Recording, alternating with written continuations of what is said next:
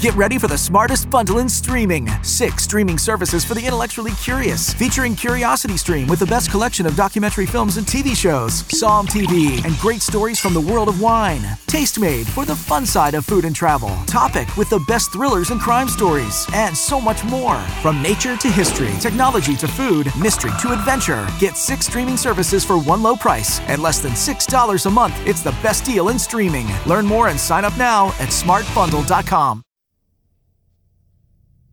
Tell me what you remember about the Keeper. I shifted uncomfortably in my seat. Pain shot through my broken arm. I only recalled bits and pieces of my encounter the ungodly strength of the Keeper's hands, the smoky, tic tac smell of his breath, the faraway look in his eyes, as though he lived in another plane of existence. Do you have any questions specifically?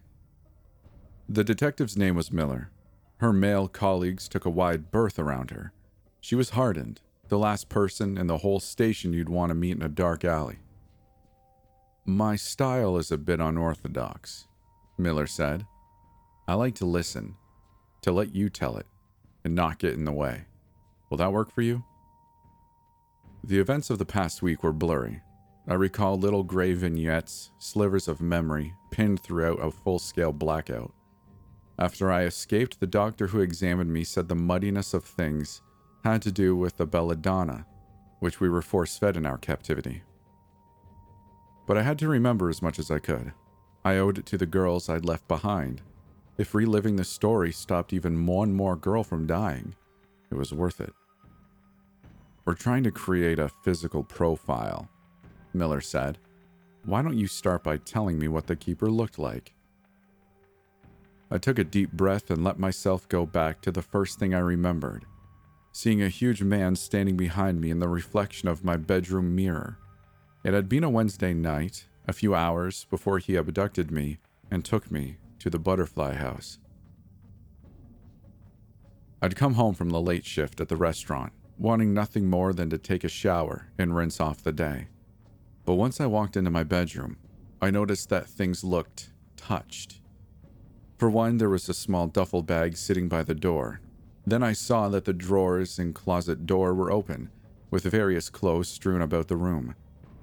The keeper packed a bag for all the girls, one of his signatures, enough clothes to make us comfortable during our week long metamorphosis, before we were reborn.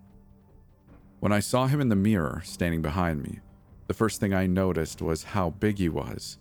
He was built like a gorilla, six and a half feet tall, close to 300 pounds. He had a massive, distended gut, swollen from what I guessed was years of too much drinking. But he moved fast. As soon as I saw the mask he wore, vintage black aviation goggles and a plain black face covering, he pounced. He covered my mouth with a chloroform soaked rag, and I slipped into a dreamless state. I woke up in a small, concrete floored room with the worst headache I'd ever had. There were two other girls in the room. I noticed how much we looked alike dark brown hair, fair skin, below average height, all of us around 5 foot 3. We were the keeper's preferred type. All the girls he kept in the butterfly house looked similar. The other girls were awake, their eyes full of terror. Who are you? I asked. My, I, my name is Claire, said one. Then the other. I'm Jessa. The room was windowless. Its walls were painted bright, robin's egg blue. Each of us had a metal cot and a plastic bin for our clothes, which had been neatly folded inside. The duffels that the keeper had used to pack for us were gone. The room was otherwise free from furniture except for a large metal chair. A moment later, the door opened. The keeper walked in, pushing a cart of food. He left it, then went outside and grabbed a sledgehammer, which he wielded with one arm, given his size. In his other hand, he carried a whiteboard with an expo pen magnetically attached to it. I looked at the food cart. My stomach growled. I was starving, and the food looked delicious three glasses of juice and three pieces of pie. The keeper's mask was gone. He had a medium complexion, his face was pockmarked with acne scars. His nose was reddish, covered in a tangled circuitry of veins and exploded blood vessels. His eyes were bright, neon pink, thanks to the contacts he wore. He always wore different colors, depending on his mood. I also noticed his hair, bleached so blonde that it was almost white. It had been twisted into tight French braids, which clung to his massive skull like albino centipedes. The pigtails hung loosely over his shoulders. Hello, he said, his voice an artificial sing song falsetto. You must be hungry. He gave us each a plate. I thought about not eating the food. Every fiber of my instinct told me not to, but seeing that the other girls had already started eating, I did as well. Where. where are we? asked Jessa, washing down the pie with a swig of juice. Butterfly house, said the keeper. A sanctuary where insects are reborn. Insects? He motioned to us with his massive hand, his bratwurst sized fingers outstretched. Then he sat down in the metal chair and began drawing on the whiteboard. The drawings were childlike, arranged in a circle with arrows pointing clockwise. He motioned to the top drawing, a misshapen circle labeled egg. I'd like to explain your metamorphosis, he said. You're the egg room, which will be your home for the next few days. He smiled. Three insects contained in prisons from which you must be liberated. The keeper's teeth were stained yellow, some of them rotten. His gums were so receded that I could see the exposed roots. After 72 hours of fertilization, he continued, you'll progress to the larva room. Therein, you'll experience a metamorphic stage involving ample nourishment and physical transformation. I pushed away the slice of pie and the juice, noticing that Claire and Jessa had done the same, but my equilibrium was already starting to dissolve. I felt woozy. My head spun. After larva, continued the keeper, delighting in his opportunity to enlighten us. You'll progress to pupa. Pupa. I remembered the word from somewhere. High school biology, maybe? Pupa was the cocoon the chrysalis caterpillars entered before they became butterflies.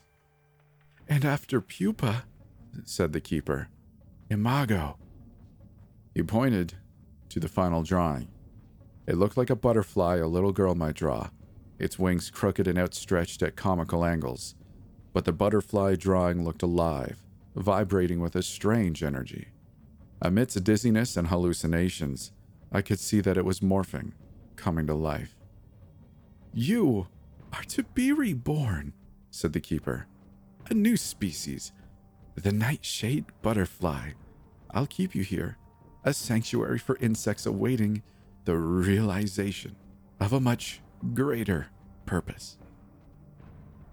The room was beginning to spin. Jessa had started vomiting. Claire was pale, her head lolling around loosely on the pivot of her neck as she fought for consciousness. You're to eat a steady diet of nightshade, said the keeper. If you're wondering about the physical effects you're experiencing, it's due to the toxins in the berries. Pie. Juice. I'd eaten almost all of it, overcome by hunger. Atropa belladonna, said the keeper. A proper diet for butterflies in the making. Then I passed out for the second time. I woke up when a drop of liquid splashed into my open eyeball. I tried to blink, but my lids were being forced open by the keeper's strong, calloused fingers. I tried to shift away, but I realized that my arms, legs, and head were strapped down to the cot. Did you know, said the keeper, that women in Renaissance Italy took belladonna because of the way it made their eyes look? That's where it gets its name, from the belladonnas. Optometrists use belladonna for dilation as well, but in much smaller doses. He smiled. The stale, Baroom stench of cigarettes and booze rolled out of his mouth, though he tried to mask it with spearmint tic tacs. He also wore the pungent, cloying perfume an old woman might wear. I do love the way it makes my butterfly's eyes look, he said. Like a doll's. Please, I said. My parents have lots of money. My dad's, uh, money? interrupted the keeper. What makes you think this is about money? He pried open my other eye, though I fought as hard as I could to keep it closed. Plunking in another eye drop, he told me about his motive. Insects have always disgusted me, he said. But once I realized I could help them transform into butterflies, my life became meaningful again. Jessa, Claire, and I discussed trying to escape a dozen times or more, but it was just a pipe dream. Our diet consisted of things infused with belladonna. Its side effects included dilated pupils, blurred vision, loss of balance, hallucinations, and with enough, delirium and paralysis. I experienced all of it. But eating what the keeper brought us, I had no other choice.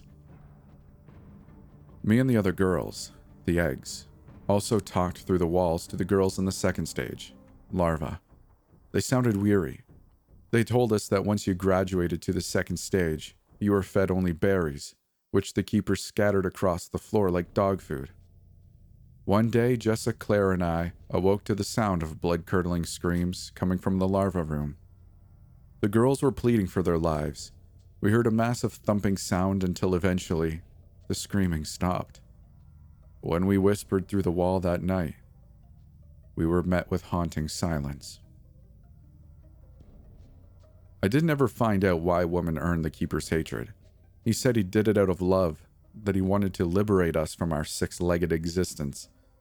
But given that we all looked the same, I guess that something had happened in the Keeper's disturbed life that gave a genesis to his cruelty. We reminded him of his mom, or his sister, or some other woman who had slighted him along the crooked path of his life. After three days, the Keeper dragged us to the second room, larva. I wanted to fight back but didn't have the strength. The room looked almost identical to the first three metal cots, no windows, a plastic bin for our clothes. The keeper had already moved them while we'd been sleeping, folding them neatly inside. As opposed to Robin's egg blue, this room was painted a pastel shade of pink. At first, I thought the room's color made the concrete floor look rosy, but after my eyes adjusted, I realized that there were bloodstains in the concrete, and I screamed. That evening, I asked the keeper if he could hand us the nightshade berries instead of scattering them on the floor. But he giggled with sadistic delight, then politely declined my request. Later that night, Jessa, Claire, and I heard the sound of crying from the egg room. More girls. The keeper had brought in his next group of victims, the three of us listened as he explained the metamorphic process as he had to us. The girls were crying, complaining about feeling woozy. I wanted to scream through the wall, to tell them not to eat what the keeper was giving them, but I couldn't find the physical strength. Eating the berries directly, which I had no choice but to do, amplified the nightshade's toxic effect. Before, I'd been dizzy, discombobulated. Now vomiting was a regular occurrence, dehydration and hunger so severe that we had no choice but to scrounge for berries like starving mutts. A night later, Jessa, Claire, and I decided to whisper through the wall, just like the girls who'd been in the larva room before us had done. What the hell is he doing to us? asked one of the girls. How can we escape? We need to get out of here. We have to find a way. But there was no way out that I could see, and I'd almost given up hope. The most terrifying part was that I didn't hear anything in the next room over. What I assumed was the pupa room. No screams, no whispers, no last futile attempt at brokering human connection through the basement walls before the keeper's plan came to fruition. The one thing I did hear was the occasional muttering of the keeper as he went about his work. But the girls were silent. Late one night, I woke up to the sound of whimpering and another sound kathunk, kathunk. Through bleary, belladonna dilated eyes, I saw the source of the noise. The keeper was standing in the middle of the room, his shirt off, his distended, swollen guts spilling over a tool belt. He was sweating, his face screwed up in determination, but his centipede, French braid pigtails hung over his shoulders, undisturbed and neatly tied. Jessa was lying on a thick wooden rack, naked, her arms, legs, and head bound down with leather straps. Stop! Make it stop! The keeper was using his sledgehammer to pulverize her legs. She was too weak to resist. Even if she had her strength, she wouldn't have been able to resist on account of being bound down. From next door, one of the girls whispered through the walls. What's happening? She sounded terrified. He's. I managed. She's. But I couldn't find the words. I was too shocked, too stunned to do anything but watch in horror as the keeper continued maiming Jessa. I looked over to see that Claire was slumped against the wall. Her eyelids were barely open, but I saw that her eyes were crossed, lazily. Berry colored vomit spilled down her chest, which was rising and falling in slow rhythm. She was alive, biologically, but mentally, spiritually, and emotionally, I knew that she was dead. I tried to get her attention anyway. Claire, I said. Kathunk, kathunk. Claire, we have to do something. She was gone. Gone to a place I hoped was less cruel. The steady diet of belladonna had poisoned her. It had ruined her brain. She'd become nothing more than a pitiable larva awaiting the next stage of metamorphosis. After a final, well aimed swing of his sledge, the keeper nodded to himself. Then he undid the straps binding Jessa's broken legs to the rack. He pulled the staple gun from his belt. He moved Jessa's legs together and began suturing one to the other. Horror welled inside of me as I realized he was creating a caterpillar's tail. Mercifully, Jessa didn't scream. She only continued whimpering. Whatever feeling had once existed in her lower limbs was gone. After a few more minutes, the keeper left the room, his work done for the moment, but he left the door open, thinking that both Claire and I were drugged to the point of no return. I found a sudden measure of strength, courage, something I didn't know existed inside of me, an unquenchable, burning desire to survive. My legs still wobbly, my senses still blurred, I stumbled over to the rack Jessa was bound to. I crashed into its wooden edge, sending a shockwave of pain through my hip. Please, Jessa sobbed. Please. My drunken fingers fumbled with the straps binding her arms, weakened from days of malnourishment. The belt clasps were heavy, the leather thick and unbending. I dug deep, clenching my fists, returning sensation to my hands. Then I pulled as hard as I could. All the while, I kept one eye on the door. I looked for the keeper, but I also looked at the open portal to freedom. I wanted more than anything to just run, but I couldn't leave Jessa behind. My eyes kept drifting to Jessa's mutilated legs, to her tail. New atrocities distracted me with every passing second. I heard a door close down the hallway. The girls in the egg room began screaming through the wall, asking what was happening, drawing attention. I thought I heard the keeper's heavy, thunderous steps plodding outside, but shook away the thought and returned to helping Jessa. With the straps finally removed, after what seemed like an hour, I fell to the berry and blood slicked ground, exhausted. Jessa slipped off the rack and hit the ground with a wet smack. Immediately, without hesitation, she began crawling toward the open doorway, her tail making a slithering pattern in her wake. Help, she sobbed. Help me. I'll come back for you, I said, stepping past her. The other girls, I have to save them before he comes back. I stumbled out into the hallway, which I'd never seen until then. We were deep in the bowels of a house, a basement or a bunker, something underground and hidden from the world. To my left, the hallway led to a staircase. To my right was what appeared to be a dead end. I couldn't tell, it was too dark. All I could see was a light revealing a sign over the room next to ours. A hand painted sign written in the keeper's childlike scrawl read, Egg Room. I stumbled to the metal door and checked the knob. Of course it was locked. The girls on the other side approached the door and began yelling at me. Let us the hell out! It's. it's locked. Find a key. You have to find a key. They began screaming louder, drawing more attention. I sobbed, fumbling futilely with the doorknob. I felt a sudden presence behind me, and instinctually I ducked. The keeper had come back, swinging his sledgehammer at the back of my head. It whistled over the top of my skull, so close that my hair floated after the disturbance it had made in the air. It had been swung so forcefully that it tore through the steel door of the egg room like a soda can. With the sledgehammer lodged in the door, afforded precious seconds.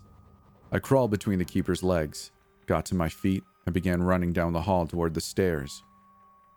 When I passed by the larva room, I tripped. Jessa, still slithering across the floor, grabbed at my feet, tripping me. Please, she moaned. Please. The keeper had begun plodding down the hallway toward us. He dislodged his sledge. His heavy footfall seemed to shake the foundation of the concrete basement. Behind him, reaching through the hole his sledgehammer had torn into the door of the egg room, I saw the girl's bloody hands. They writhed against each other, clogging the hole in the process, grating themselves on the slivers of torn steel. I struggled out of Jess's grip, crawling on all fours toward the staircase and the light of the first floor.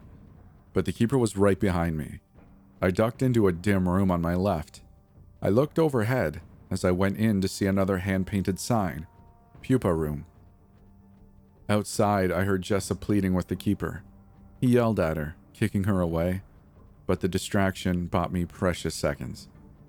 I stood up pushing past what felt like heavy bags you'd find in a boxing gym. They were hanging from the ceiling, made of thick black leather with bulging shapes inside. Reaching the back of the room, I looked behind me to see that the keeper had walked through the door. You are treading on very thin ice, he said. The sing song falsetto had been replaced with authentic, booming wrath. Do not disturb the cocoons, or you'll experience a fate much worse than death cocoons. I studied the one in front of me and I realized they were body bags suspended from the ceiling with chains. The one I was looking at, its bottom chest level, began writhing. A thick liquid, like the gelatinous drop that collects on the tip of a soap dispenser in a public restroom, was seeping from its base. The liquid was dripping from all of them. It coated the floor in a sheen of clear jelly. The keeper made his way past the cocoons carefully. This was my opportunity. Disturb the pupa. I was terrified by what I'd find inside, but without stopping to think, I unzipped the body bag in front of me. A vaguely human shape slipped from the cocoon and onto the floor, resting in a flood of clear jelly. The body belonged, I guessed, to one of the girls I'd whispered to from the other side of the wall when I was still in the egg room. She looked like me, like all of the keeper's victims. Dark brown hair, fair skin, below average height. She was still breathing, ever so slightly. You bitch. The keeper was staring at me from the other side of the half dozen hanging body bags in the room. Other girls he'd abducted and forced into his horrific, metamorphic cycle. His bleach blonde pigtails were sussed, beginning to fray. His eyes glowed, a blinding, furious orange thanks to the contacts he'd chosen that day. You're disturbing them, you insufferable damn bitch. The majority of the body bags remained motionless, but a few others had begun to writhe, the girls inside of them still clinging to life. I looked down. The girl who had fallen from the body bag I unzipped was blind, her eyes dilated and milky. Her legs were broken, stapled together like Jess's. This was the second to last stage, the stage where he killed us. He zipped us into body bags filled with some sort of preservative jelly and left us to die. Disturbing the cocoons would be a mercy. If I'd been on the other side, I would have wanted someone to come along and end the suffering. Knowing I had no other option, knowing that my window for survival was rapidly closing, I went to another body bag. This one was motionless. Almost too weak to stand, I clung to it. Then I grabbed the zipper and stared the keeper directly in the eyes. I'll unzip more of them, I said, unless you let me and the other girls. With one inhumanely strong arm, the keeper planted his feet and swung the sledgehammer.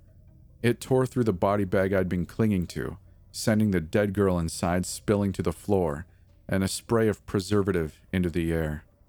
The sledge also connected with my right arm, shattering it on impact. I fell to the ground, screaming in pain, lying alongside the two girls, one dying, the other already dead. The keeper looked stunned. He was staring at my shattered arm. Your wing, he choked, beginning to sob. Your beautiful wing. Finding a final sliver of strength, fighting past the pain, I pushed myself to my knees with my good arm. I began crawling toward the door. The keeper turned his attention to the moving body bags, shushing them, stroking his black leather, whimpering to himself and muttering unintelligibly. Stroking the black leather, whimpering to himself and muttering unintelligibly. I reached the door. Looking to my left, I saw the stairs leading to freedom, but on my right, I heard sobbing. It was Jessa. She was lying on the ground looking up at me, her stapled legs sprawled uselessly behind her. Come on, I said, reaching to her with my one good arm, tears flowing down my face. Grab my hand, Jessa. Come on. Go. There was a terrible recognition in her eyes. Go. Save yourself. But this is all for nothing if you die too, Jessa said. Find help.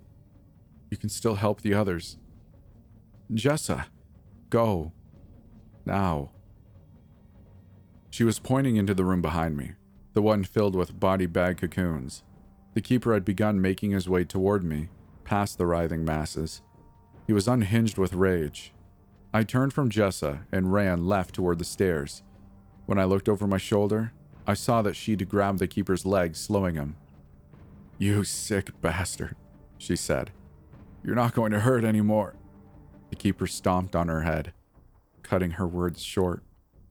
But her distraction bought me time. The keeper began sobbing at what he'd done, cursing and slapping himself in the face. I ran up the stairs and pushed past the basement door. I reached the first floor. It was a house, a normal house.